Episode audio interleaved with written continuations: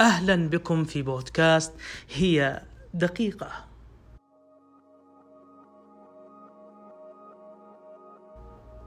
كن في الخارج كي ترى. كم من الحوارات التي خرجنا منها ونحن في حالة من الغضب والتوتر. والسبب في ذلك أننا كنا نقف في الداخل. إن أدبيات الحوار كثيرة.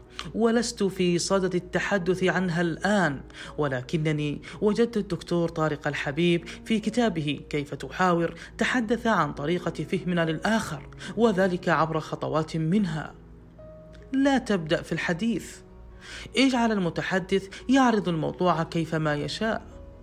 تعرف ما إذا كان المتحدث يرتكز في حواره على العقل أم العاطفة. حاول التعرف على نظرته للحياة ومدى وعيه. وبالتالي فإن بقاءك خارج دائرة الحوار يمكنك من أن تحدد كيف تأتي المتحدث وكيف تحاوره.